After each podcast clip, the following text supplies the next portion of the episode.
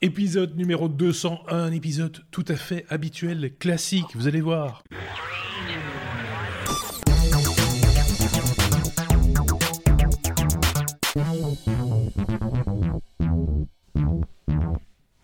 y en a quelques-uns qui s'étaient demandé, mais qu'est-ce qu'ils vont bien pouvoir faire pour le 200e épisode, de particulier, de sensationnel, de tout ce que vous voulez. Bah écoutez, on a été un petit peu pris de court. Envie de vous dire, résultat de l'affaire, bah, ce sera un numéro un petit peu normal. Voilà, c'est comme ça que ça va se passer avec Sébastien d'un côté et de l'autre Xavier. Voilà, c'est l'inverse. Voilà, c'est comme ça. C'est le surréalisme belge. On ne fait rien de spécial pour le 200e épisode. On va attendre le 2000e. C'est notre faute, on n'avait pas anticipé qu'après 198, 199, il y avait 200. On n'avait pas prévu le truc, on n'avait pas vu la logique. Jusqu'à notre application qui affiche l'habillage, si vous avez l'image, etc., qui ne voulait pas passer du 199 au 200, il a fallu le forcer. Tu lui mettre le revolver sur la tempe en disant maintenant tu vas fonctionner, tu vas afficher 200, sinon on te supprime. Donc voilà, épisode 200. L'épisode 201 devrait être un tout petit peu particulier, puisque aucun des chroniqueurs habituels ne sera là, normalement, et je l'espère, un chroniqueur spécial sera de la partie, donc on aura certainement l'occasion d'en reparler via les réseaux sociaux, etc. Donc j'espère que tout va se mettre en place pour la semaine prochaine, du coup, hein, en tout cas, là on est content, on a deux chroniqueurs, l'un est en Thaïlande, sur l'île de Koh Lanta, c'est celui-là. Voilà. Donc, c'est celui-là. Oui, je préfère préciser, parce que des fois, ils disent, ah bah oui, forcément, c'est lui, mais non. Donc, sur l'île de Koh Lanta, donc elle existe vraiment, hein, l'île de Koh Lanta, il faut le signaler, mais c'est pas... ne mange pas d'araignée. Voilà, c'est ça. Et dans l'équipe des rouges ou des jaunes. Et il n'a pas d'immunité, il n'a rien, c'est juste d'une banalité crasse. Là aussi, donc voilà, c'est notre chroniqueur Globetrotter, ça on en avait déjà parlé. Xavier, lui, il est dans la grande banlieue bruxelloise, comme d'habitude, c'est très exotique aussi, mais lui, c'est du côté culinaire qu'il traite, qu'il ajuste son exotisme, j'ai envie de dire. J'ai vu passer quelques photos. Effectivement, vu que c'était le nouvel an vietnamien hier, ben, voilà, j'ai fait les petits plats. T'as mis les petits plats dans les grands. Donc, et voilà. Personne n'est mort, personne n'est malade. Personne n'est mort, les enfants ont survécu, ma femme aussi, et le bouillon était encore meilleur le lendemain, donc non, c'était très bien. C'est souvent meilleur le lendemain, en général, ce genre de choses, me semble-t-il. Sauf le poisson.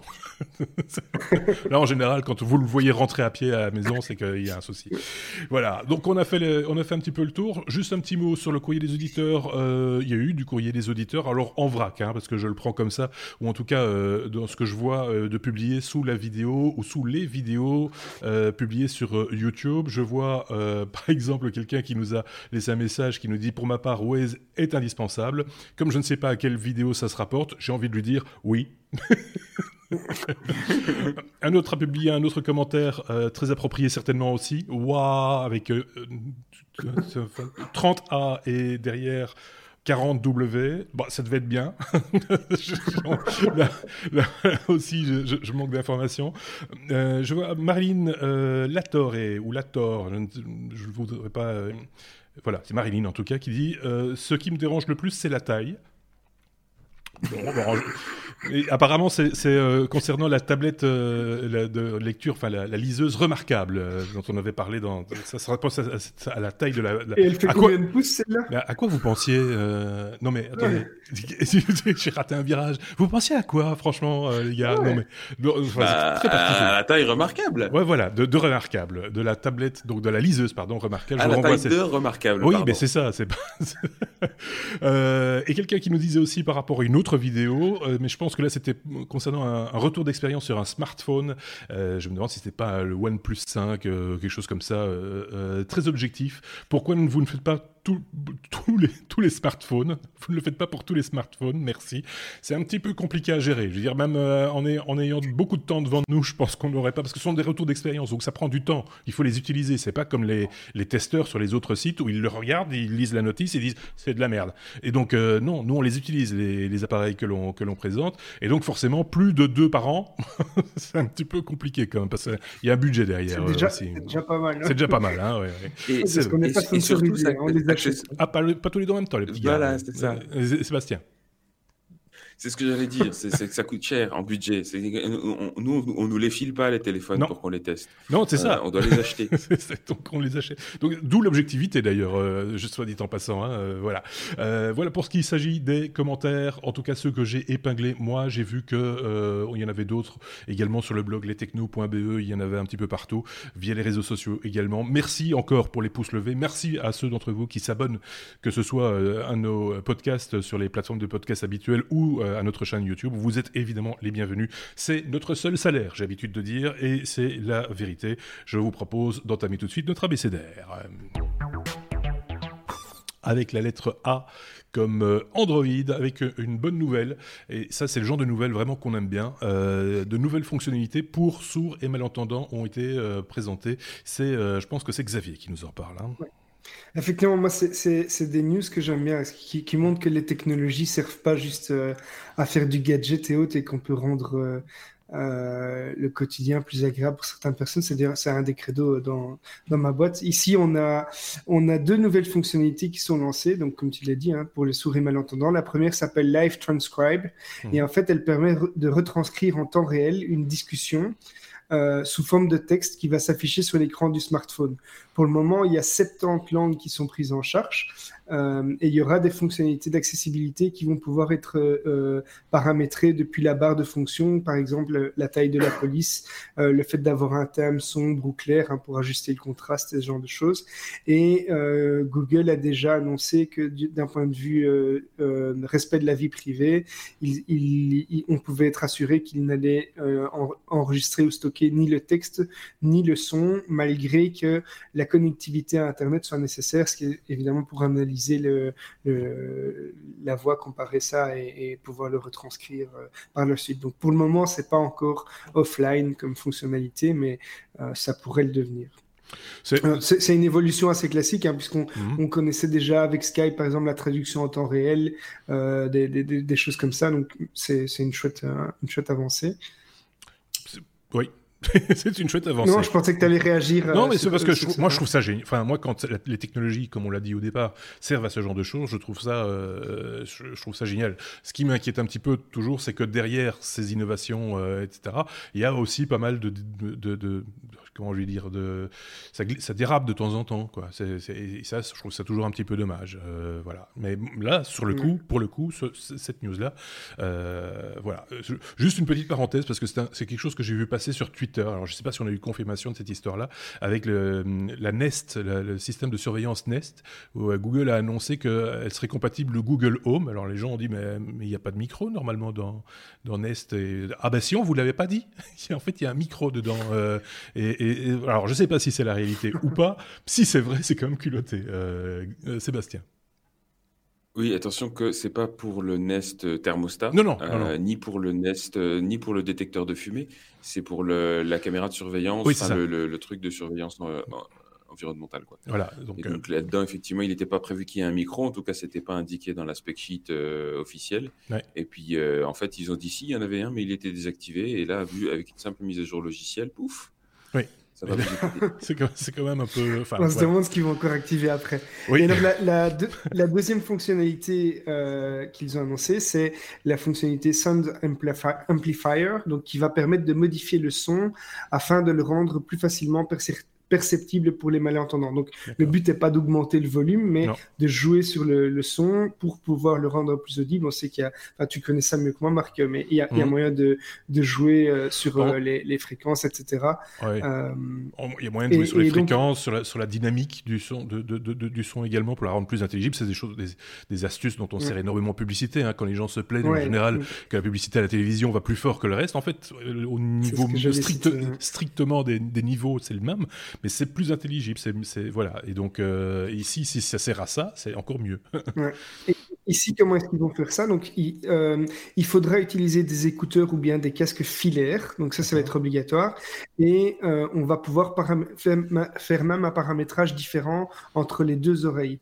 Donc, on va vraiment pouvoir adapter ça. Alors, les fonctionnalités vont être disponibles dans la prochaine mise à jour du Pixel 3 et via le Play Store, mais seulement pour ceux qui ont Android Pie 9, pour le Sound Amplifier. L'autre, donc Live Transcribe, va être disponible en bêta, même pour les gens qui sont sur Android, une version précédente d'Android. Voilà, des chouettes fonctionnalités, c'est des choses qui améliorent le quotidien de pas mal de monde et on peut pousser ça. Oui, bien sûr. Et on ne peut que faire un pouce levé là aussi, hein. Quand il s'agit de technologies comme ça, c'est vraiment bienvenu. Sébastien, je ne sais pas si tu avais un truc à rajouter ou pas. Non, je ne crois pas. Il n'est pas l'air. Non. Bon, d'accord, ok. On peut passer à la lettre suivante, du coup. B comme bêtise. Ça me rappelle la chanson de... Je ne sais plus comment elle s'appelait. C'est pas grave. Bêtise, non pas les bonbons. Hein, on parle de vraies bêtises, de couillonnades, quoi. En gros, c'est un truc belgo-belge. J'ai envie d'une fois le dire, en plus, pour nos amis français et suisses. On a un drôle de pays, quand même. Hein, il faut bien le dire, mais je compte sur Sébastien pour vous expliquer ça. Alors, effectivement, ça aurait pu être B comme Belgique, mais j'ai préféré B comme bêtise parce que là, franchement, ils abusent. Oui. Donc, comme vous le savez certainement, la 5G est la prochaine génération de technologie GSM, et c'est en cours d'implémentation, ou en tout cas de dans pas mal de pays. La Belgique n'échappe pas à la règle, et il y avait le 6 février dernier une commission de concertation qui était censé se réunir, enfin qui s'est réuni pour les conditions des enchères pour l'attribution des bandes de fréquences. Donc pas seulement pour la 5G d'ailleurs, mais pour toutes les bandes de fréquences, mais incluant celles maintenant qui vont être ouvertes pour la 5G. Le souci, c'est que cette réunion s'est conclue sur un échec total, puisque il était question de décider notamment de la répartition des revenus liés à cette licence entre le fédéral et le régional. En Belgique, il faut le savoir, il y a un gouvernement fédéral, et puis ensuite, chaque région a son propre gouvernement. Et donc, il y a des questions régulièrement qui reviennent sur la table de qui fait quoi et qui gagne quoi, etc. etc. Et là, en l'occurrence, les régions n'étaient pas satisfaites avec l'ancienne clé de répartition qui était en gros, si mes souvenirs sont bons, 80% pour le fédéral, 20% pour les régions. Les régions ont dit non, on veut plus cette fois-ci. Et puis, si on n'a pas plus, eh ben, on bloque tout. Et donc, plutôt que de toucher 20% vite, ils ont préféré ne rien toucher en espérant toucher un peu plus tard. Ouais. Résultat des courses avec tout ça, ça veut dire que les enchères ne pourront pas être lancées en 2020 comme c'était prévu, début 2020. La décision est reportée au calendrier grec, c'est-à-dire après les élections législatives qui auront lieu en mai en Belgique. Sachant qu'en Belgique, il y a aussi cette petite tradition sympathique qui est qu'après une élection législative, vous avez une longue période de négociation, de compromis, parce qu'en Belgique, ce n'est pas ceux que vous élisez qui sont au pouvoir, c'est ceux qui font les plus grosses coalitions. Ouais. Donc, du coup, ça bug. donc, du coup, Seb, regardez, Seb, là, il s'est frisé juste au moment où il voulait rajouter un truc. C'est bien dommage, parce que l'explication, elle tenait bien la route, parce que il faut dire un truc. Si vous avez compris comment fonctionne la Belgique, c'est qu'on vous a mal expliqué. C'est comme ça que ça se passe en général, parce qu'on a une politique un petit peu particulière, même si je pense que nos amis suisses peuvent un peu comprendre, parce que voilà, c'est une confédération en Suisse, donc ils peuvent un peu comprendre les différents niveaux de pouvoir. Pour un Français, c'est un petit peu plus compliqué à concevoir, et donc voilà. Et donc, du coup, on a perdu un petit peu Sébastien, c'est assez dommage. On va essayer de le décoincer. Ce qui n'est pas évident, hein, voilà. Ça peut arriver de temps en temps, depuis Koh Lanta, qu'on se retrouve comme ça bloqué sur une plage, abandonné. Donc on a bien expliqué donc, les différents niveaux de pouvoir, de difficultés qu'on peut rencontrer en Belgique. Et donc le résultat, c'est que pas de 5G pour la Belgique pour l'instant, c'est pas à l'ordre du jour, quoi. C'est ça. Voilà, donc de toute façon, ça devra attendre après les élections. ça devra attendre même après la formation du nouveau gouvernement, sachant qu'une fois que la décision aura été entérinée en commission de concertation, ça doit encore passer devant le gouvernement ou parlement et tout le bazar. Mmh. Donc, on n'est pas sorti de l'auberge. Et derrière ça, une autre conséquence de ça, c'est que en général, quand ces enchères sont ouvertes, bah, ça donne l'occasion aussi à de nouveaux acteurs de se présenter sur le marché, éventuellement. Sauf que là, eh ben, on n'est pas prêt d'avoir un quatrième opérateur en Belgique. Non. Parce que ça aussi, c'était un des enjeux. Faut se souvenir que pour les Français savent très bien, le jour où Free est arrivé sur le marché, ça a débloqué pas mal de choses. Mmh. Et chez nous, on n'a toujours que 3 opérateurs qui sont vous, Orange et Proximus, donc l'opérateur historique. Et c'est tout. Mmh. Et donc, une concurrence très faible, des forfaits qui coûtent la peau des fesses. Mmh. Et on attend avec impatience et la 5G et un autre opérateur. Et tout ça n'est pas près d'arriver. Tout ça à cause de l'administration. Oui. Juste pour préciser une chose, c'est que partout, dans tous les pays européens où il y avait 4 opérateurs, il y en a un qui se retire après un moment parce que ça devient très très vite invivable manifestement au niveau économique, parce que c'est quand même de lourds investissements chaque fois pour chaque opérateur à terme en tout cas. Et donc c'est bon, le 4e opérateur, même s'il était un petit peu attendu pour faire concurrence, ça aurait fait le jeu entre guillemets des clients que nous sommes, hein, mais d'un point de vue plus global, c'est pas totalement tenable manifestement. Xavier. Ce qu'il y a aussi, c'est qu'on n'a que 3 opérateurs, mais pour un petit pays. Tout petit. Donc forcément, donc la part du gâteau est moins grande pour chacun. Mmh. Et alors on a d'autres revendeurs d'abonnements télécom, mais en fait tout ce qu'ils font, c'est ils achètent des quotas de communication aux autres et ils les revendent à un tarif un peu préférentiel. Mais donc ça reste 3 opérateurs de base. C'est ce qu'un 4e opérateur aurait fait dans un premier temps, n'ayant pas d'infrastructure propre, il l'aurait traité de la même manière, en fait. Hein, c'est ce qu'on appelle des MVNO dans le jargon, des virtual operators. Ouais. Et alors là, en plus, tu parlais des investissements importants. Il faut rappeler en plus que la 5G, c'est une technologie donc nouvelle génération qui a des différences techniques non négligeables par rapport à la 4G, notamment le fait que donc puisqu'elle promet des débits du niveau de la fibre, mais en sans fil du coup, elle va nécessiter des connexions fibres beaucoup plus puissantes jusqu'aux antennes,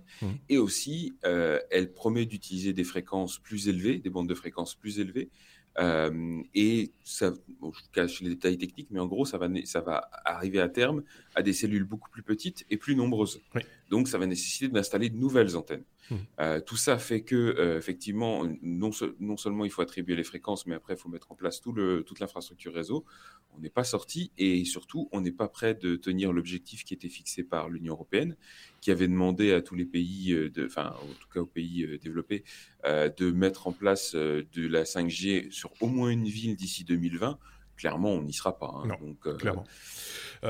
Pour reparler de ces investissements, lourds investissements, je me suis laissé dire, mais c'est la réalité, que la 5G coûterait 1,2 fois tout ce que les autres technologies ont coûté auparavant.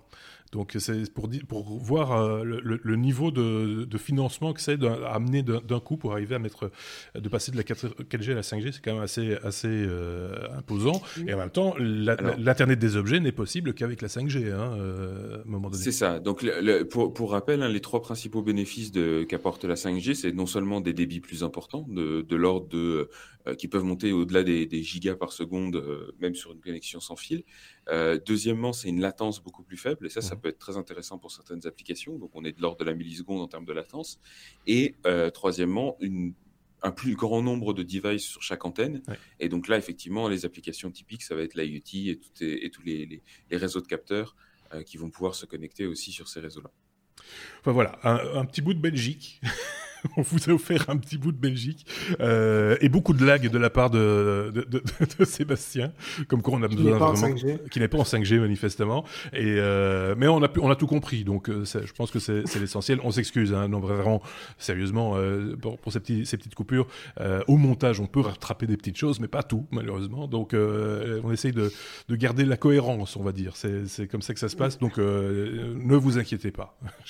Et ce qui est marrant, c'est que lui, il a une connexion en fait qui me fait rêver par contre. Donc, oui, mais c'est ça. On dit qu'il lag, mais il est une connexion qui me fait baver. En fait, c'est nous qui lagons, en fait, qui lagons vert même. Bon, allez. Ou était-ce le lagon bleu, je sais plus. On est toujours dans l'épisode 200, on est à la lettre E comme énergie, avec des panneaux solaires qui fonctionnent à l'ombre, Xavier. Ça, c'est bien, parce que c'est vrai... Qui pourront fonctionner à l'ombre. En tout cas, qui pourront, oui, c'est ça. Dis-moi. Donc, alors, je vais pas m'étendre dans des explications super techniques parce que c'est un sujet que je ne maîtriserai pas et je serai ridicule. Mais donc, le but, effectivement, ici, c'est que on a trouvé une technologie qui va permettre de faire des panneaux qui vont fonctionner évidemment au soleil, mais même à la pénombre, donc, et qui va pouvoir être installé sur des murs, des fenêtres, des bâtiments, qui vont pouvoir produire l'électricité dont ils ont besoin. Donc, ici, la promesse, c'est qu'avec ce type de technologie, un bâtiment pourrait être autosuffisant en termes de consommation énergétique avec des panneaux solaires qui sont à la fois légers, souples, du coup beaucoup plus efficaces, qui peuvent même avoir un taux de transparence et une teinte qui va être modifiable, donc ils vont pouvoir être utilisés même par exemple pour des serres ou des choses où on veut quand même avoir une transparence de la matière. Ils vont être surtout très bon marché et on va pouvoir les poser facilement par exemple sur des ordinateurs portables, une voiture, un drone, un vaisseau spatial évidemment, des bâtiments et même à l'intérieur des bâtiments. Donc la bonne nouvelle, c'est que la production industrielle, elle est sur le point de démarrer. Donc ça se base sur un matériau qu'on appelle le Pérovskite, qui à la base était considéré comme un minéral, mais aujourd'hui ça désigne une structure atomique particulière répandue dans la nature et facile à obtenir en laboratoire. Donc en fait, c'est en 2013, il y a une jeune polonaise dont je vous passerai le nom et vous irez voir via le lien qu'on va mettre en commentaire, qui a fait des études sur les sciences moléculaires. Et en marge de ses études, elle a créé une cellule photovoltaïque en posant une couche de perovskite par évaporation et finalement avec une simple impression à jet d'encre. Donc c'est facile à créer et à produire en grand nombre. Alors pour donner une idée, un panneau standard d'environ 1,3 mètre carré va coûter environ 50 € et il aura un rendement comparable au panneau classique. Donc la production qui commence maintenant, puisqu'ils ont déjà des systèmes qui sont en production, évidemment en test, mais donc c'est plus simplement au test, à l'état de test en labo. Donc ils ont créé une usine qui va avoir une capacité en principe de 40 000 m2 cette année à la fin de l'année prochaine, ils espèrent avoir déjà 180 000 m2 qui seraient produisibles et commercialisés. Évidemment, c'est une goutte d'eau par rapport à la taille du marché et la demande qu'il pourrait y avoir, mais un tel produit va vraiment révolutionner le marché des panneaux photovoltaïques en gros. Ils sont faits à base de quoi aujourd'hui les panneaux photovoltaïques ? C'est du silicium, non ? Je vous dis une bêtise. Il y a plusieurs, je crois qu'il y a deux grandes catégories, mais je suis vraiment pas le spécialiste là-dedans. Je crois qu'il y a du silicium, mais je vais vite regarder, mais honnêtement, je suis pas. Non, c'était juste pour se faire un peu une idée voilà. Juste pour se faire une idée. Effectivement, enfin voilà, bref. Quoi qu'il, c'est une avancée technologique. Alors là, c'est encore au stade expérimental ou ça va passer en production. Non, donc c'est ça la news, c'est que en fait, ils ont fait des tests, ils ont réussi à faire un procédé qu'ils ont pu reproduire de manière assez simple et peu coûteuse, et surtout, ils ont réussi à passer à un stade qui leur permet de faire de la production industrielle, et je vais dire de masse, donc de commercialiser le produit, et que ce soit rentable et que le retour sur investissement pour le consommateur soit grand. Donc, ils promettent vraiment qu'avec ce type de matériaux, des gens pourraient être autonomes pour leur consommation normale pour un ménage, quoi. On a un chroniqueur qui reste raisonnable. On a un chroniqueur parmi les chroniqueurs des technos qui a installé ces panneaux photovoltaïques juste avant l'hiver. Ce sera intéressant qu'il nous fasse un petit retour d'expérience d'ailleurs dans les semaines ou les mois qui viennent, parce qu'il a neigé, parce qu'il vit en Allemagne et comme chez nous, il a neigé pas mal ces derniers jours. Donc, du coup, son rendement, à mon avis, il a un petit peu plongé. Ou alors, c'est lui qui a plongé sur le toit avec sa raclette pour dégager ses panneaux. Donc, c'est vrai que c'est important, du coup, de savoir si ces panneaux génèrent de l'électricité, à quel rendement et à partir de quel seuil ils commencent à devenir efficaces. C'est quand même le plus important dans ce genre de technologie. Hein. On ne vit pas tous au soleil. Si, quoi, c'est le coût qui va être très différent, hein, parce que à taille équivalente, à rendement équivalent, tu vas avoir un coût à 50 euros le panneau. Enfin, c'est vraiment nettement moins cher. Alors peut-être qu'en Thaïlande, Sébastien, ils seront moins intéressés parce que du soleil, il y en a, et que la neige, il y en a fort peu, par exemple. Donc voilà. Non, le coût du panneau est moins cher. Donc, le coût du panneau étant moins cher aussi, ça peut quand même intéresser même les pays où il y a beaucoup de soleil. Ouais, voilà, c'est ce qu'on voulait dire. Tout à fait. Donc c'est pas mal. Donc ce sont des technologies qui évoluent. Il y en a toujours qui disent un peu mauvaise langue, et j'en fais partie, hein, soyons clairs. Oh là là, le panneau photovoltaïque, à un moment donné, son rendement, il chute parce que vieillissement, patati patata. Bah, il y a quand même des gens qui se cassent la tête pour trouver des solutions aussi à ce type de problème, et ça, c'est pas plus mal. Oui. Surtout que pour les panneaux solaires, c'est le nerf de la guerre, puisque un panneau solaire, ça ne consomme pas de combustible. Mmh. Donc l'intégralité du coût, elle est en amont, elle est au moment de l'achat des panneaux solaires. Oui. Et donc le calcul de la rentabilité se fait uniquement sur le coût d'achat. Mmh. Donc plus le coût d'achat sera faible, plus la rentabilité va augmenter. Ça, c'est... Oui. Oui, et puis à un moment donné, il faut que ce soit rentable.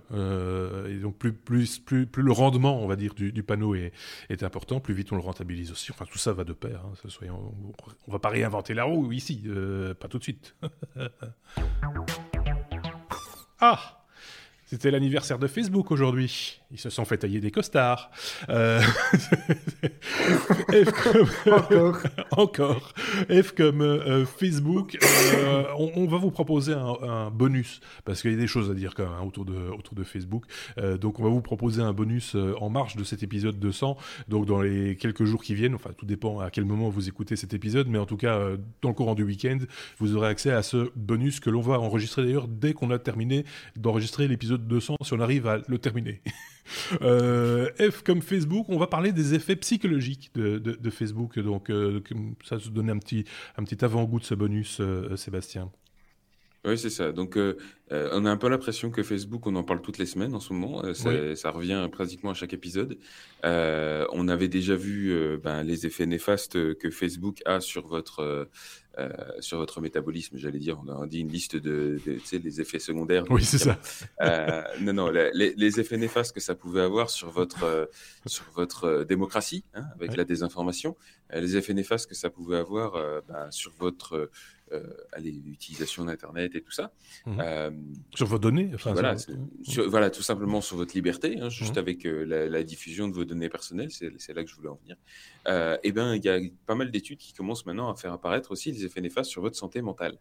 Et là, en l'occurrence, il y a deux articles qui sont sortis un petit peu coup sur coup. Alors, il y a d'abord Engadget qui a rapporté une étude des universités de Stanford et de New York qui semble indiquer que les utilisateurs qui ont quitté Facebook totalement depuis un mois se déclarent plus heureux, plus satisfaits et moins sujets à l'anxiété, à la dépression ou à la solitude après seulement un mois, encore une fois. Oui. Alors, à prendre avec des pincettes parce que c'est ce qu'on appelle, enfin des sentiments autodéclarés. Il n'y a pas de mesure objective du bonheur ou de l'anxiété qui ont été prises.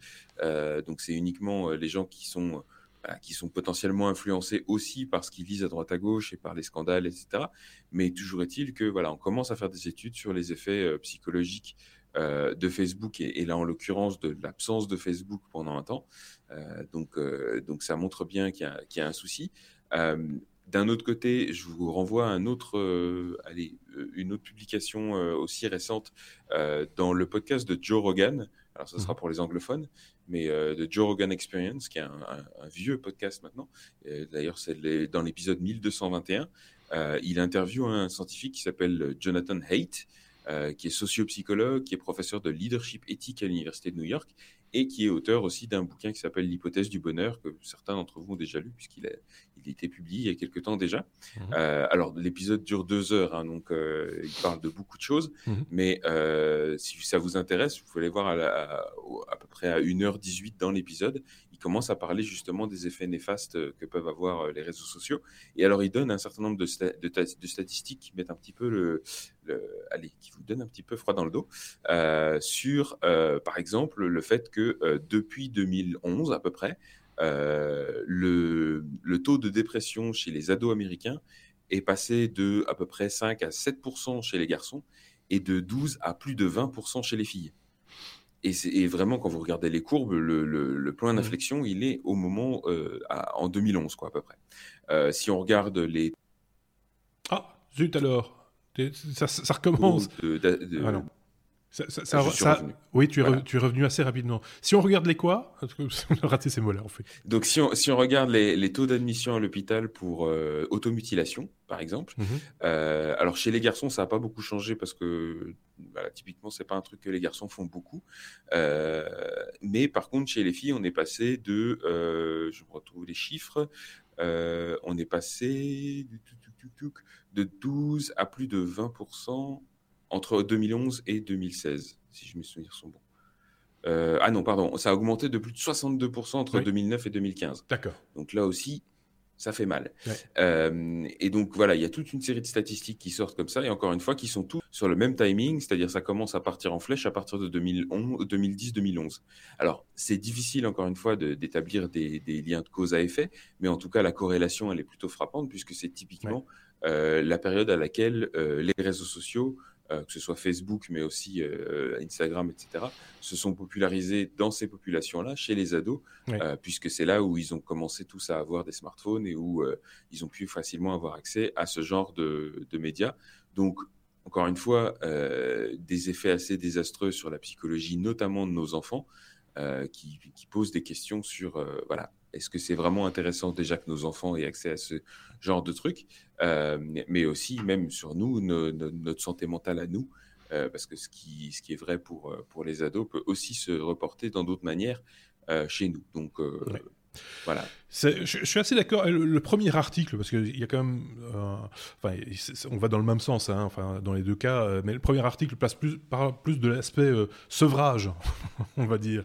Hein, pendant un mois, à partir d'un mois, on commence à voir les bénéfices, un petit peu comme si on parlait de la cigarette. Hein, en gros, c'est... Voilà. C'est marrant parce que moi, j'ai fait les deux. J'ai arrêté de fumer il y a 6 ans et j'ai arrêté Facebook il y a 3 semaines. Et effectivement, je ne me sens pas plus heureux ou moins qu'avant, c'est pas là la question, mais je commence à mettre des mots sur ce que je trouvais de désagréable dans Facebook à un moment donné, ce qui m'a poussé à tirer la prise. C'est que j'ai le sentiment aujourd'hui d'avoir perdu beaucoup de temps à regarder des trucs qui finalement sont totalement dispensables dans la vie quotidienne, dans les relations avec les autres. Donc c'est tout le contraire d'un réseau social, c'est un réseau asocial en fait, j'ai l'impression. Alors après c'est toujours facile de dénigrer, de dire du mal, machin, etc. Je pense que du Facebook on en a tous bien profité, comme je l'ai déjà dit la semaine passée, on a tous bien rigolé avec ça, on a tous retrouvé des têtes qu'on connaissait d'avant, machin, etc. Tout ça c'est bien et il ne faut pas cracher dessus, c'est un outil formidable pour ce genre de choses, mais par contre c'est sur les dérives que tu as citées au tout début, hein, de cette espèce de manipulation de masse, de la manière dont les algorithmes proposent l'information aux gens, etc., qui à un moment donné, ça devient lourd à assumer, à gérer, et on se rend compte que finalement, on peut s'en passer sans aucune difficulté. Hein. Il y a d'autres réseaux sociaux maintenant, soyons clairs, qui sont beaucoup plus informatifs. Pour moi, en tout cas, je me trouve plus, j'aime mieux, je trouve plus ma came entre guillemets sur Twitter, par exemple. Mais c'est une question de choix aussi, hein, et d'usage que l'on fait des réseaux sociaux, quoi. Mais la déviance, elle s'est très clairement posée au niveau de Facebook, à partir du moment où ils ont vraiment allé fait tourner la machine à rentabilité. Et pour vendre de la pub, ils se sont tout simplement rendus compte que les émotions négatives, la colère, la frustration, etc., étaient beaucoup plus puissantes pour déclencher de l'engagement, c'est-à-dire des commentaires, des likes et des partages, que n'importe quelle émotion positive. Et à partir de là, ça crée une boucle de feedback absolument vicieuse et désastreuse, dans laquelle on s'en fout de la vérité, on s'en fout de est-ce que ça fait du bien ou pas aux gens. L'important, c'est que ça fasse encore une fois, que ça déclenche de l'engagement et que ça fasse vendre de la pub. Donc, effectivement, quelque chose où l'intention de départ était intéressante et où même l'usage qu'on pouvait en faire pouvait être intéressant, complètement dérapé. Et, moi, aujourd'hui, honnêtement, je me pose certainement des questions. Et c'est pour ça aussi que j'avais proposé qu'on aborde le sujet plus en détail dans ce bonus. Parce que voilà, il y a des stratégies pour s'en débarrasser, il y a des alternatives, il y a des gens qui tentent l'expérience et qui la documentent. Donc voilà. Bon, bah écoutez, on va s'arrêter là parce que sinon on va plus avoir. Xavier qui est en train de se marrer. Il dit, hey, le bonus, il est en train de filer là. Il y a des choses à dire encore et il y a des informations encore à amener, Xavier. Oui, donc juste pour la petite anecdote, je me suis rendu compte que j'étais en mute en fait. Oui. Donc, pour la petite anecdote, au point de vue des retrouvailles, moi je vais retrouver demain grâce à Facebook des camarades de classe que j'ai pas vu depuis 30 ans. Voilà. Ça va être marrant. Donc il y a quand même quelques côtés sympas malgré tout ça, mais c'est vrai que il y a beaucoup trop de dérives. C'est peut-être Facebook aussi qui va te faire comprendre pourquoi tu les as plus vus depuis 30 ans. Hein. Oui, c'est vrai aussi.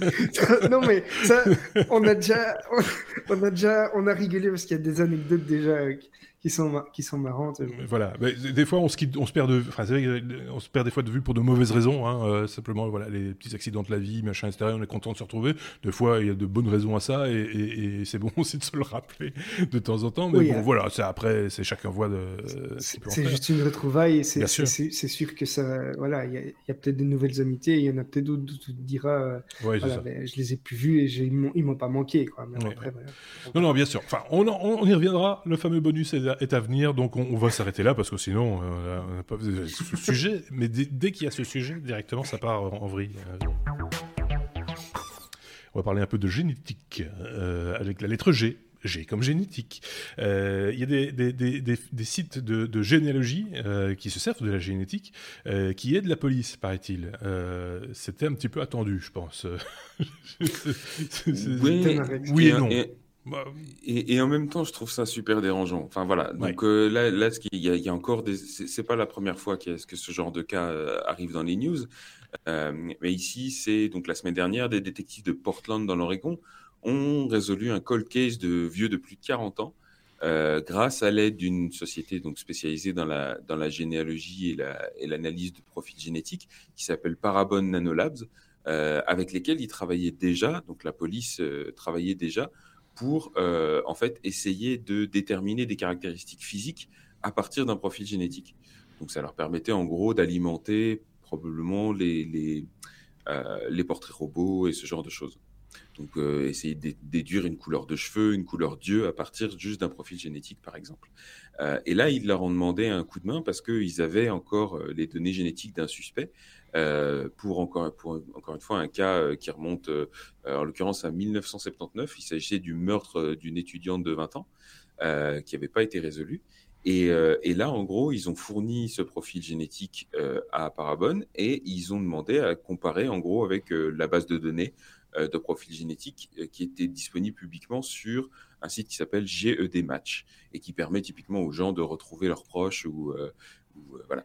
Et ce qu'ils ont fait, c'est que grâce à des comparaisons de profils, et donc évidemment le profil génétique du meurtrier ne se retrouvait pas directement dans la base, mais par contre par proximité génétique et par analyse de similarité dans les profils, ils ont retrouvé peut-être le frère, le cousin au 3e degré, l'oncle, etc.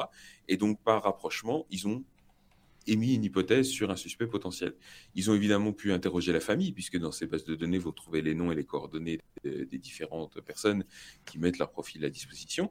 Et ils ont pu interroger la famille, demander une trace ADN, peut-être un cheveu ou que sais-je, de la personne. Et puis, ils ont comparé avec le suspect et bingo, c'était bien lui.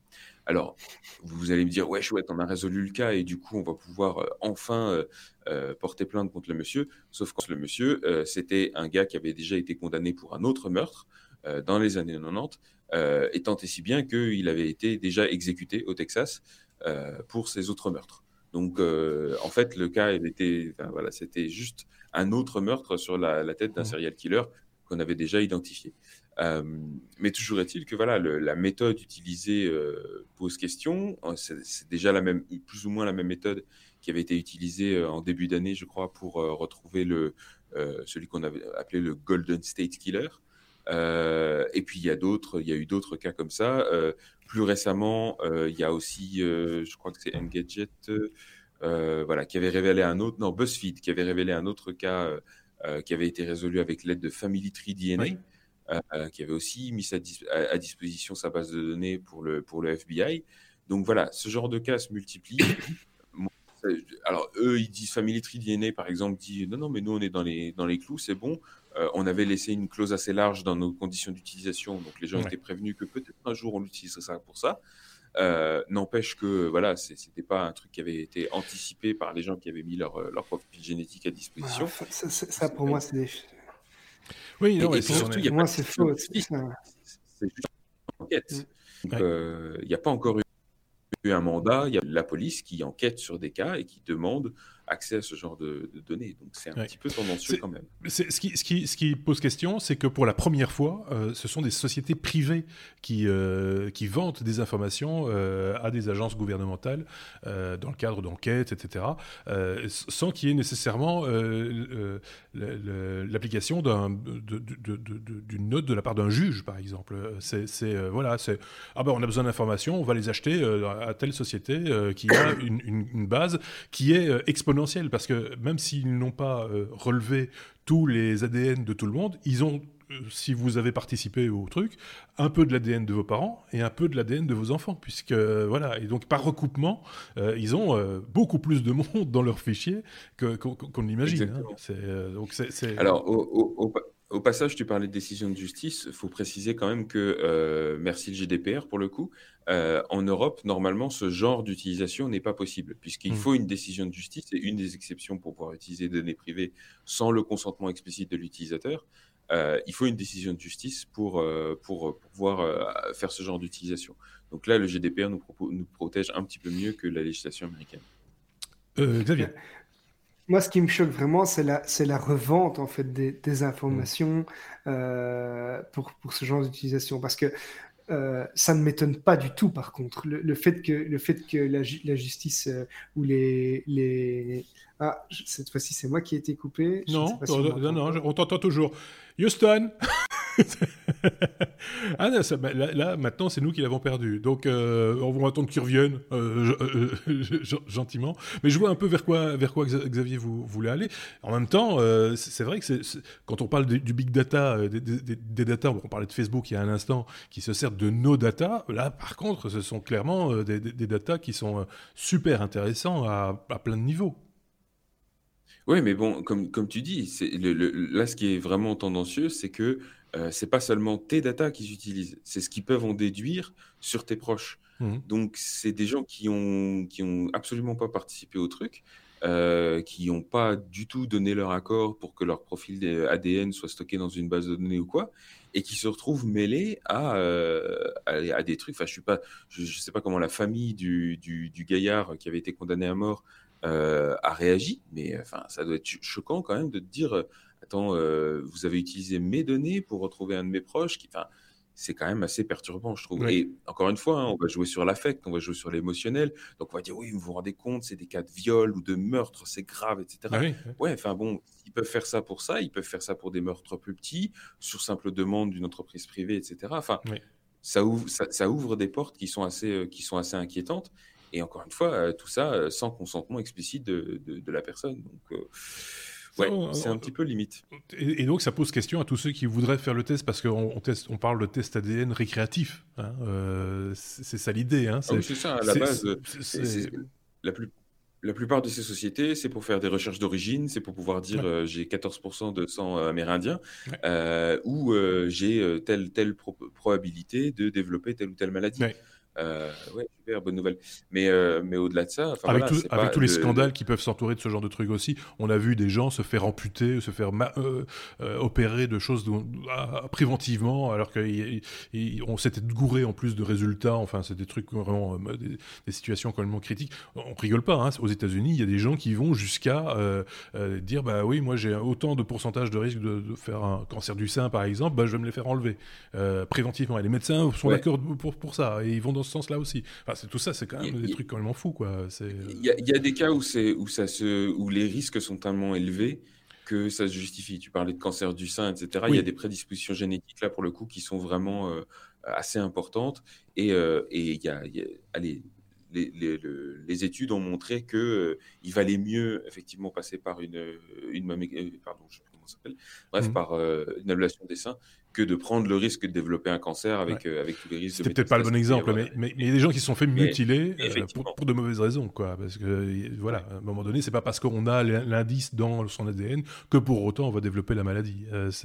Voilà. Du côté du frigo, il y a toujours Xavier qui est gelé. Ce qui est un vrai problème, hein.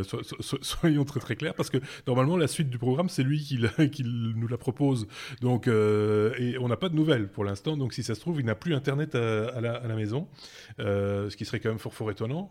Mais donc, on attend patiemment qu'il revienne. En attendant, on papote un petit peu.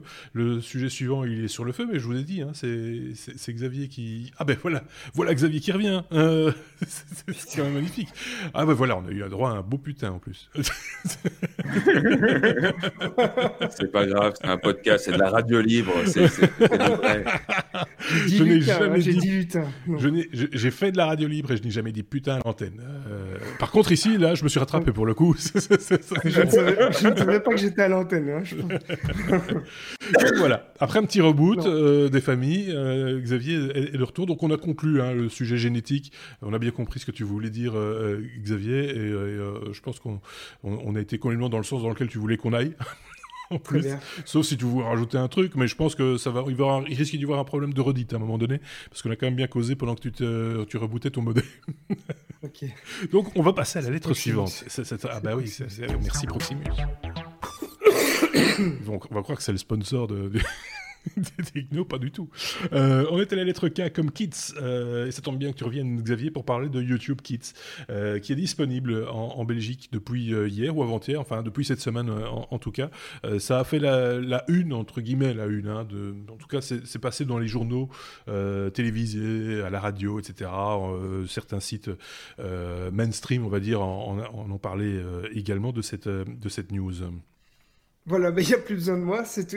Merci, au revoir. Non, en gros, voilà, effectivement. Donc, YouTube Kids est disponible en Belgique, c'est officiel. Donc, pour rappel, ce produit a été lancé aux États-Unis il y a 4 ans. C'est devenu une des applications les plus populaires, d'ailleurs, sur le marché. C'est vraiment fort utilisé. Et ça arrive en Belgique, donc c'est un téléchargement gratuit pour rappel. On peut l'utiliser sur les smartphones, les tablettes, les PC, les télévisions en utilisant Chromecast, Apple TV, une console de jeu, même les Smart TV. Et en gros, il y a quelques fonctionnalités. Donc c'est évidemment du contenu familial qui va être trié par 4 catégories, c'est-à-dire une console de jeu... 4 catégories. Donc ça va être les émissions, la musique... ou bien apprendre et découvrir. Donc ça, c'est vraiment 4 catégories qui sont dans la recherche pour les vidéos. Évidemment, ils misent sur la facilité d'utilisation. Donc il y a des images qui sont plus larges, un design qui est très coloré pour les enfants, avec des icônes qui sont vraiment faciles d'utilisation.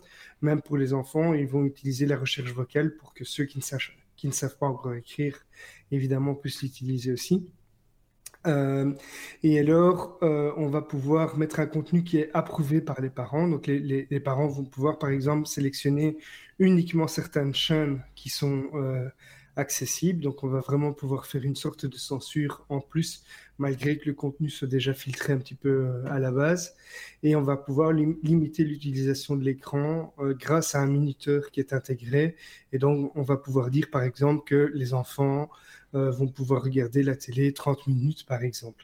Alors, il y a malgré tout de la publicité. Alors, Google précise que la publicité ne sera pas faite pour tout le type de contenu habituellement, qui sont diffusés habituellement dans la publicité.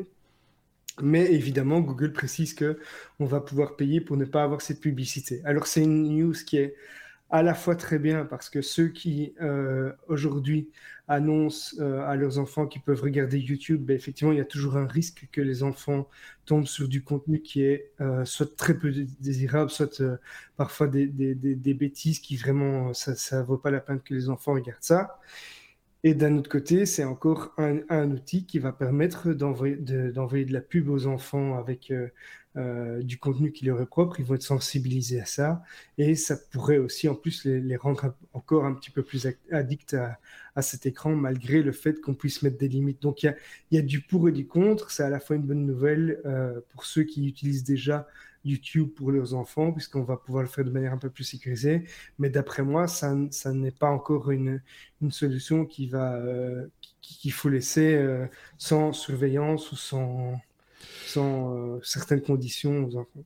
Il y a ça, et puis on connaît tous les intentions de Google à terme. Hein. Exactement, il ne faut pas ça. Non plus se leurrer. Ils ne le font pas pour le bonheur des enfants. Quoi. Je ne pense pas, soyons clairs. Je pense qu'ils le font pour le bonheur des parents, pour essayer de les rassurer et de dire « Vos moins de 13 ans, vous pouvez rester devant un écran sans trop de danger, mais en attendant, ils auront la marque Google sous les yeux. » Et donc, ça va les... Voilà, ils seront imprimés, quoi, à un moment donné. Ça pose quand même quelques questions d'ordre éthique... Voilà, on n'est pas tous obligés de taper dans les mains en disant « Super, il y a un truc pour les enfants ». Je pense que les parents peuvent aussi un petit peu organiser le contenu de leurs enfants à leur guise, sans avoir l'aide nécessairement de Google d'une manière ou d'une autre. Et juste une petite parenthèse, après je donne peut-être la parole à Seb s'il a un truc à rajouter là-dessus, mais je voyais un gamin de 12 ans à la télévision qui disait, l'air un peu blasé comme ça, « Ouais, c'est pas mal, mais il n'y a pas tous les youtubeurs hein, dedans ». Donc, vous voyez, donc, moins de 13 ans, du coup, et il avait déjà vu manifestement un paquet de trucs sur Internet. Hein, donc, voilà. Mais il était quand même content parce qu'il y avait des dessins animés. Et donc, là, on retrouvait un enfant beaucoup moins blasé devant la caméra, ce qui était plutôt rassurant quelque part aussi. Sébastien. Oui, non, il faut juste se souvenir qu'il y a encore, je crois que c'était il y a moins d'un an de ça, il y avait eu tout un scandale avec ces chaînes qui créaient du contenu spécialement dédié aux enfants. Mmh. Tout en n'étant pas du tout dédié aux enfants, mais juste pour les faire cliquer et rentrer dans leur flow de navigation, ouais. Pour maximiser les vues et donc maximiser les revenus publicitaires, tout en ayant des contenus carrément douteux. Effectivement, ces contenus-là ne sont pas du tout curés, ne sont pas du tout sélectionnés, alors que dans YouTube Kids, a priori, il y a des équipes d'humains qui passent sur la validation de ces contenus-là. Donc, c'est une mesure à minima. Évidemment, il ne va pas y avoir tout dedans. C'est évident que... On ne peut pas tout mettre dedans humainement, ce n'est pas possible, vu la quantité de contenu qui est créé tous les jours sur YouTube. Mais d'un autre côté, effectivement, ça pallie aux faiblesses de certaines maisons dans lesquelles les enfants sont juste mis devant YouTube et laissés à naviguer librement comme ça dessus. Il faudra peut-être mieux les mettre sur YouTube Kids, évidemment, que sur le YouTube classique. À défaut, c'est mieux ça que les laisser en totale liberté, on est bien d'accord, hein, soyons clairs, c'est pas non plus question de tirer systématiquement à boulet rouge sur un GAFAM, hein, c'est pas ça l'idée, c'est qu'on ne se fait pas beaucoup d'illusions non plus sur les intentions de ces entreprises, sur leurs intérêts sur le moyen ou le long terme, d'ailleurs. Voilà. Ok, bon, bah, je pense qu'on a tout dit, on peut passer à la suite ou... Oui, hein, oui. Le mot de passe le plus cher du monde, j'ai l'impression, ou en tout cas l'un de ceux qui vaut le plus, 190 millions de dollars. M comme mot de passe, c'est Xavier qui nous en parle. C'est pas mal, hein, 190 millions de dollars, ça fait un peu rêver. Et en gros, c'est une plateforme d'échange de crypto canadienne qui s'appelle Quadrija CX, qui doit à ses clients 190 millions de dollars parce que le fondateur est décédé l'année dernière. Et pas de chance, la plateforme, il y avait un petit mot de passe qui avait accès à tout. Et c'était la personne décédée qui avait ce mot de passe et qui ne l'a communiqué à personne d'autre. Et donc, plus personne ne peut avoir accès à cet argent. Donc, c'est le patron, il s'appelle Gerald Cotton, qui est mort de la maladie de Crohn apparemment en décembre. Il avait le contrôle de la solution de stockage. Et aujourd'hui, les clients, ils peinent à avoir accès à leur argent. La plateforme essaye de trouver des moyens pour rembourser ses clients. La femme, elle possède l'ordinateur portable. On sait que c'est accès dessus, mais le disque dur a été crypté, il n'y a pas le mot de passe, il n'y a pas la clé de récupération. Il y a un expert en sécurité qui a été recruté pour essayer de récupérer le contenu, mais ça n'a pas marché. Et aujourd'hui, l'entreprise, elle envisage de vendre sa plateforme d'exploitation pour rembourser les utilisateurs. Apparemment, il y a plusieurs sociétés qui seraient intéressées, mais c'est juste quelque chose qui a été cité pendant le procès au tribunal, mais apparemment il n'y a pas de plateforme qui a été nommée et on ne sait certainement pas non plus à quelle somme, et ça m'étonnerait très fort que ce soit pour un montant qui permette de rembourser intégralement toutes les personnes qui ont été lésées. À ceux qui penseraient, après on va donner la parole à Sébastien parce qu'à mon avis il y a des trucs à dire sur ce sujet, mais à ceux qui se poseraient la question, normalement on ne meurt pas de la maladie de Crohn, on meurt des suites éventuellement de la maladie de Crohn, oui, ce qui tente à penser, ouais. C'est une conséquence, ce qui laisse penser que le décès du monsieur serait relativement inattendu. C'est pas comme une longue maladie qui traîne et auquel on se doute qu'à un moment donné ça s'achèvera malheureusement comme ça, mais là le côté inattendu peut être expliqué. C'est pas une maladie dont on meurt normalement. On en souffre beaucoup, mais on n'en meurt pas normalement. Sébastien. Alors, pour une fois n'est pas coutume, je vais pas m'attarder sur les détails crypto du truc, au-delà du fait de dire que ça ne fait absolument aucun sens. Plusieurs vingtaines de millions d'actifs en crypto, de n'avoir une procédure avec un seul mot de passe, et c'est là que ça frise, évidemment. Un wallet simple. Donc un wallet simple, ouais, signature, ça ne fait aucun sens. Donc il est évident qu'ils avaient des procédures pour récupérer ces mots de passe, il est évident qu'il n'était pas le seul à avoir l'accès à ce truc-là, tous les experts qui se sont penchés un peu sur le cas, Et pour rajouter un petit peu au côté glauque du truc, tu disais normalement on ne meurt pas de la maladie de Crohn, on meurt des complications de la maladie de Crohn. Ce qui est d'autant plus louche, c'est que 2 semaines avant sa mort, alors une mort complètement inattendue, a priori, il avait laissé je ne sais plus comment on appelle ça, un will en anglais, donc un testament, voilà. D'accord. Dans lequel il laissait tout à sa femme. Mais tout, c'est-à-dire tout, du genre de tout. Sa propriété au Baléares ou je ne sais pas où, jusqu'à ses miles qu'il avait accumulés sur ses cartes de crédit. Enfin. Et ça, c'est pas louche du tout, non, bien sûr. Et la dame, elle dit, j'ai son laptop, mais j'ai accès à rien. Alors, pour ce qui pourrait dissiper les doutes au passage, c'est très simple, les crypto-monnaies, c'est comme ça que ça fonctionne. Ce serait qu'ils révèlent au moins les adresses publiques des comptes sur lesquels se trouvent les 180 millions de dollars canadiens. Sauf que ça, là maintenant, comme on n'a pas les adresses, évidemment. La dame, elle peut très bien retrouver discrètement les mots de passe de son mari qui s'est endormi dans son lit, et aller récupérer la thune, la transférer ailleurs et puis disparaître, et on n'en saura rien. Donc tout ça, c'est un peu louche. Évidemment, ça a fait les choux gras de beaucoup d'organes de presse qui se sont dit « Ah, vous voyez, encore une faiblesse des crypto-monnaies. Il suffit qu'on perde le mot de passe et on a perdu 190 millions. Ouais. » Oui, mais non, c'est pas comme ça que ça marche. Non. Et dans la réalité des faits, ça a l'air beaucoup plus louche que ça. Est-ce que quelqu'un a essayé de taper les mensurations de la dame comme mot de passe? Ça pourrait être un début d'explication tout en étant une solution. Mais elle doit être très très très très blonde, parce que pour pas avoir demandé le mot de passe avant qu'il décède. Oui, soit elle l'a pas, soit elle l'a et elle ne le dit pas. Oui, mais c'est ça. Non, mais comme tu dis, c'est très louche et c'est tellement gros que c'est difficile d'imaginer que tu es un type qui a eu tout le temps. Le type savait qu'il allait décéder. L'issue est fatale. Soit il le savait, soit il est peut-être pas mort tout à fait naturellement. Enfin, je dis ça, je dis rien. Non, mais quand tu es à la tête d'une société comme ça, si tu sais que tu as ce genre de maladie, tu prévois les choses pour que la transition se fasse de la meilleure façon possible. Et même sans savoir que tu vas avoir cette maladie ou pas. Sans être malade. Oui, en plus. Tu pètes de santé, Xavier. Ne dis pas le contraire, ça se voit à ta mine. N'empêche qu'il y a t'as quelqu'un de confiance qui a les mots de passe et les accès à tes comptes, etc. Il faut pas être malade pour ça. Donc voilà, c'est encore une histoire à la 642. Pour dire un chiffre, c'est peut-être le code. Voilà, un mot de passe qui vaut cher en tout cas, ça c'est sûr. R comme reconnaissance faciale. La police londonienne teste la reconnaissance faciale. On a longuement parlé de la reconnaissance faciale en Chine, mais alors là, à Londres, ça, c'est encore un tout autre dossier. Oui, voilà. Donc, on parlait tout à l'heure de Facebook. On a parlé aussi des entreprises génétiques qui filent vos profils au FBI. Vous avez pas encore assez eu d'état surveillance. Vous en voulez encore? Eh ben, on vous sert la reconnaissance faciale. Alors, on est vraiment là dans la dystopie la plus totale. Hein. Donc, je vous plante le décor. On est à Londres. Londres, c'est déjà réputé pour avoir des caméras de surveillance à peu près partout qui vous filment sans aucune limite. C'est un petit peu déjà abusé.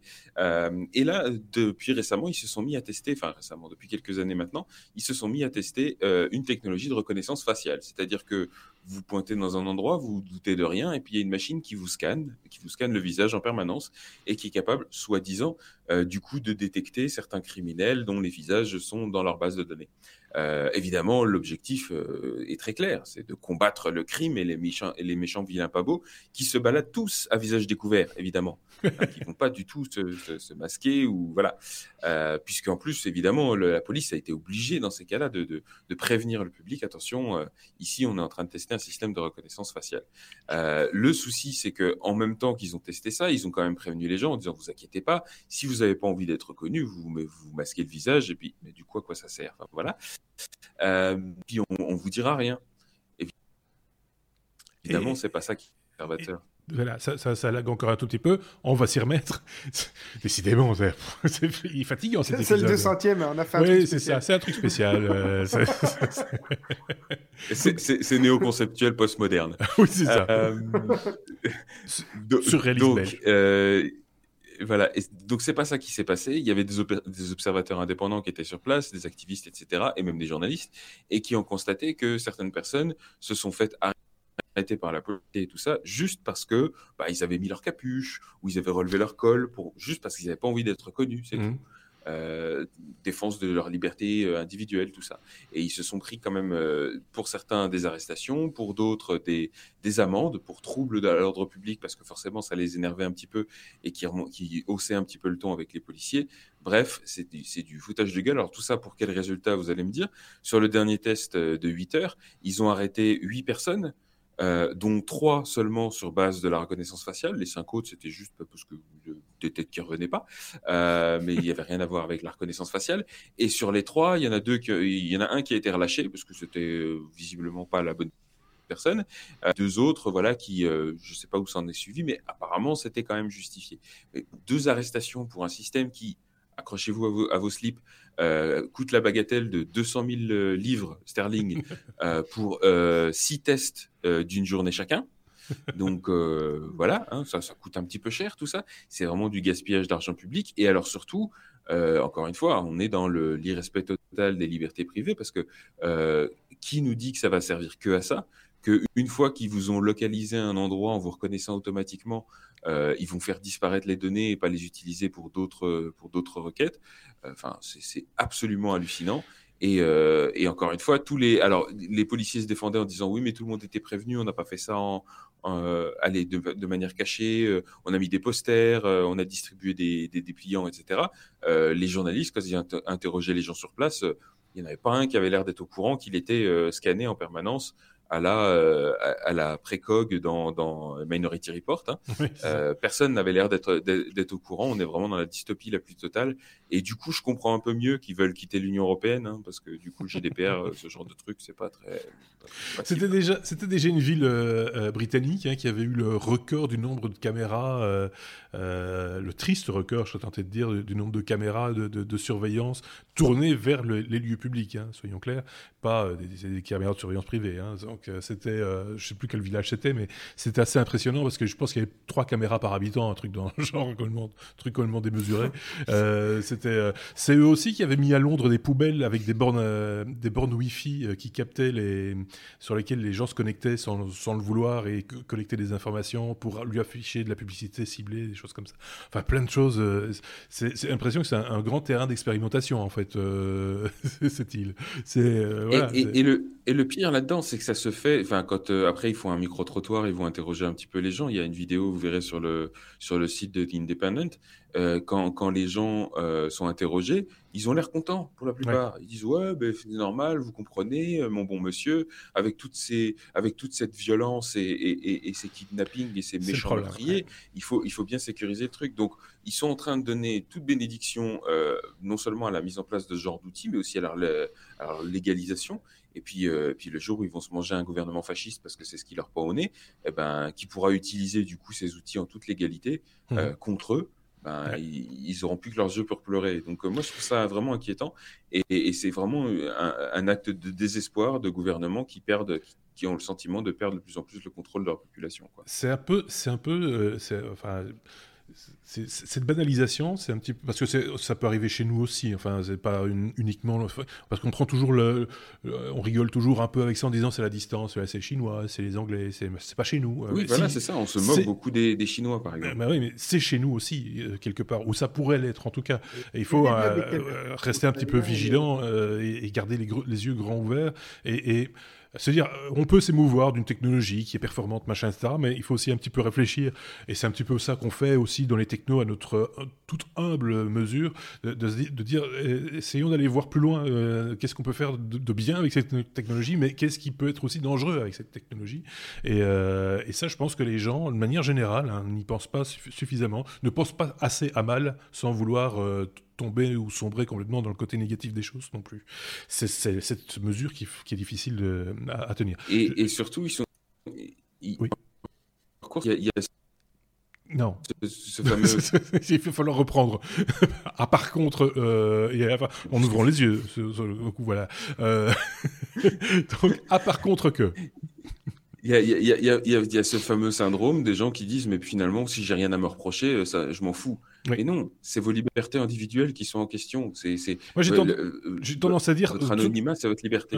Oui. J'ai tendance à dire « sous ce régime-ci, oui ».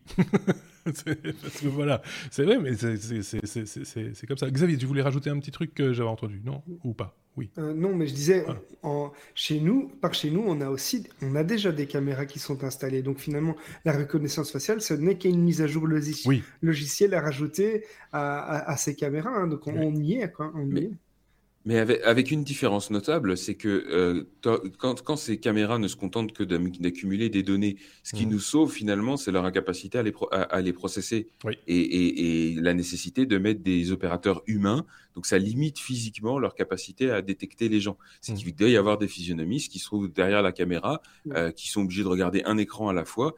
Et ça limite la capacité d'automatisation. À partir du moment où vous avez une intelligence artificielle qui fait de la reconnaissance faciale automatique, ça démultiplie leur capacité de détection de manière, encore une fois, orwellienne, quoi. C'est juste affolant. C'est juste du temps de calcul et des processeurs et la puissance de calcul. On commence de plus en plus à l'avoir, hein, soyons clairs.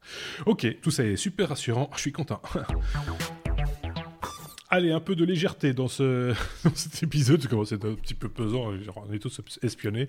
Ah, je viens de me faire agresser par mon smartphone. On va parler un peu de podcast. C'est surtout une info qui fait intéresser les podcasteurs, à mon avis. Mais ça a le mérite d'exister. C'est Spotify qui fait ses petites emplettes pour justement investir dans le podcast. C'est qui s'y colle ? C'est Seb de nouveau, hein. Ouais, donc Spotify, on rappelle, c'est le leader, on va dire, dans tout ce qui est streaming de musique, même encore devant Apple, puisque en termes d'abonnés, ils sont quasiment 100 millions d'abonnés, alors que Apple vient de dépasser les 50 millions, donc voilà, même si les revenus de chez Apple sont un petit peu plus élevés, enfin bref.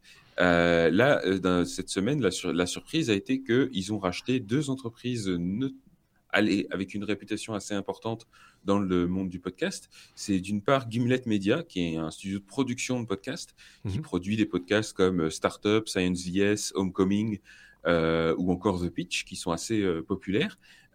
Et d'autre part, la société qui s'appelle Anchor, et qui, elle, produit une application, donc là on est plus dans l'infrastructure, qui permet de faciliter la création, la diffusion et la monétisation de podcasts. Donc, c'est deux rachats assez importants. On n'a pas les montants, enfin, ça n'a pas été publié, même si Spotify avait annoncé en début d'année qu'ils allaient investir entre 400 et 500 millions de dollars dans des acquisitions. On parle de 200 millions pour le rachat, en tout cas en ce qui concerne Gimlet. C'est, en tout cas, c'est quand même assez important. Parce que Gimlet revendique aussi un nombre de téléchargements assez impressionnant. Et donc, voilà, c'est surtout ça qui intéresse, à mon avis, Spotify, c'est de récupérer à son compte des abonnés. Mais pour les mettre, si c'est pour les mettre derrière un paywall, est-ce que c'est encore du podcast ? C'est la question qu'on peut se poser. C'est ça. Donc, c'est effectivement le principal intérêt pour eux, c'est qu'ils ont remarqué, notamment en commençant à intégrer des podcasts justement dans leur plateforme déjà depuis l'année dernière, ils ont remarqué que les consommateurs de podcasts avaient tendance à consommer 2 fois plus d'audio, de manière générale, que les utilisateurs, enfin que ceux qui n'écoutaient pas de podcast. Donc pour eux, l'intérêt aussi, c'est de servir des podcasts aussi comme un produit d'appel pour rajouter de la valeur dans leurs abonnements et donc augmenter leur chiffre d'affaires. Là, le bénéfice est clair. Par contre, si effectivement la crainte qu'on peut avoir par rapport notamment à Gimlet Media, qui produit des podcasts assez populaires et assez voilà réputés, c'est que si ça devient une exclusivité Spotify. Là, évidemment, ça va un petit peu à l'encontre de l'esprit du machin au départ. Et surtout, la question qui se pose derrière, c'est pour tous les producteurs de podcasts. Enfin, moi-même, mon podcast, le Proofcast, il est sur Spotify. Si Spotify commence à faire des revenus en partie grâce à ma contribution sans me reverser un copec, là, je ne suis plus tout à fait d'accord non plus. Donc, et ce ne serait pas le seul à le faire, mon bon ami, parce que, quoi que tu le veuilles, sans le vouloir, tu retrouves ton podcast référencé par des applications payantes ou qui mettent de la pub en pré-roll devant ton contenu sans t'en parler, sans te reverser un seul copec, comme tu disais.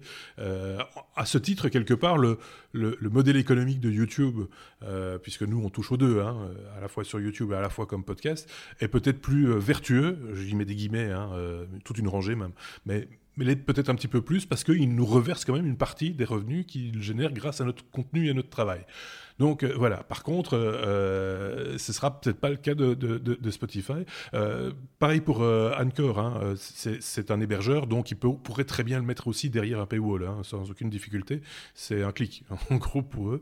Ouais, donc c'est quand même un petit peu... voilà, ça pose question. Après, il faut voir comment ça va être utilisé. Si ça reste ouvert, disponible, un petit peu à la manière dont le fait Apple avec iTunes et son application podcast, hein, pourquoi pas, mais on a quand même des doutes. Justement, je serais curieux d'avoir aussi ton expérience de vétéran du podcast par rapport à ça. C'est que je me suis fait la réflexion que je voyais assez peu de discussions autour des problèmes de licence sur les podcasts. Il n'y a pas de Creative Commons, il n'y a pas de licence ouverte, etc. Tous les podcasts ont l'air de diffuser absolument sans licence, alors que typiquement dans le logiciel, par exemple, notamment dans le logiciel libre, c'est presque un réflexe. On publie un référentiel, un repository GitHub, on met directement une GPL dessus ou quelque chose pour le protéger. Il n'y a pas du tout cette culture-là dans le monde du podcast. Dès le départ, il n'y a pas eu cette culture, en fait. C'était directement... C'est une conversation, le podcast. Donc, en plus de ça, c'était créé, imaginé à une époque où on commençait à faire on faisait du blogging déjà. Donc, on savait que c'était des paroles qu'on diffuse. Et puis voilà, sans chercher nécessairement à en tirer des bénéfices économiques ou quoi que ce soit. C'est juste de l'échange, de raconter des histoires, etc. Et donc, forcément, il n'y a pas cet aspect-là, cette notion, elle est apparue un petit peu curieusement via iTunes, où à un moment donné, on a retrouvé le truc Creative Commons ou pas, ou copyright. Donc ça reste flou. Et pour beaucoup de gens qui créent des podcasts, c'est pas trop leur préoccupation première quand ils créent leur podcast, c'est de créer d'abord, c'est de pouvoir le mettre en ligne, de le distribuer, d'être écouté, etc. Et finalement, on se rend compte par la suite qu'on a les mêmes préoccupations que des médias classiques. Quoi qu'on en dise, mais on voudrait s'en détacher, mais non, on a les mêmes préoccupations.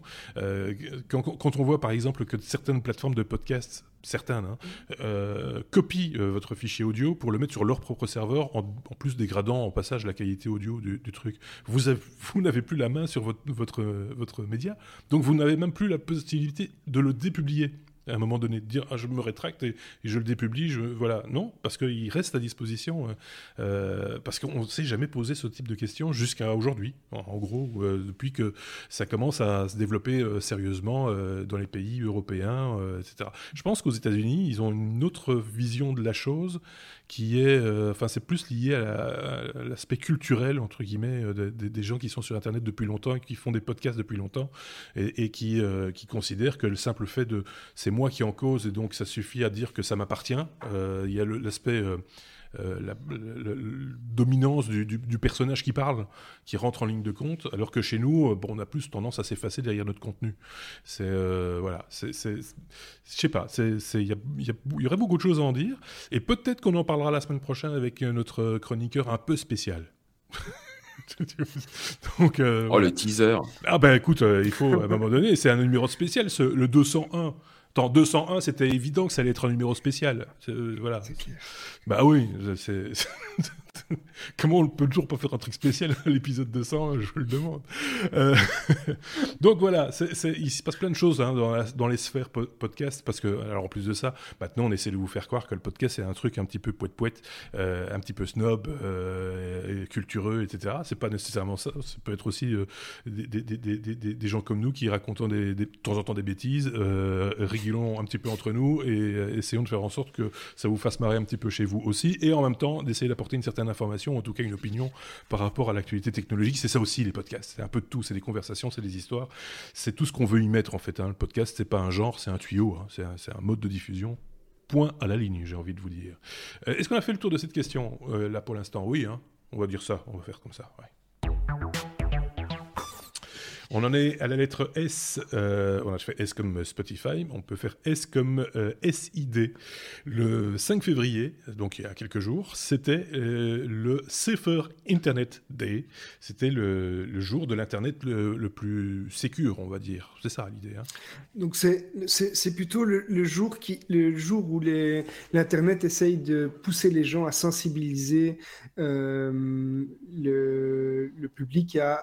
essayer de sécuriser Internet, particulièrement vers les enfants évidemment, mais aussi de rappeler aux gens, par exemple, qu'il serait pas mal de ne plus utiliser le même mot de passe partout sur leur compte, d'activer la double authentification, de prôner des bonnes pratiques, par exemple, pour les enfants. On parlait de YouTube Kids, hein, donc plutôt que de les mettre devant YouTube. Moi, je dirais, on a parlé il n'y a pas longtemps de Quant Junior, qui est un moteur de recherche que j'ai découvert en fait moi-même il y a peu et qui est vraiment très bien fait pour les enfants. Donc il commence à y avoir des outils qui permettent aux enfants, qui permettent de mettre les enfants devant un écran sans devoir paniquer absolument sur le fait qu'ils tombent sur des choses qu'ils ne devraient pas. Il faut juste les rediriger vers les bons outils et surveiller entre guillemets de loin qu'ils restent dans ce genre d'outils, mais tout en leur laissant une certaine liberté, parce que, en tout cas, d'après moi, le but n'est pas non plus de fliquer tout ce qu'ils font. On doit leur laisser une certaine liberté, mais dans un cadre qui est un minimum surveillé pour éviter vraiment les choses. Et puis, il y a d'autres arguments, c'est de dire...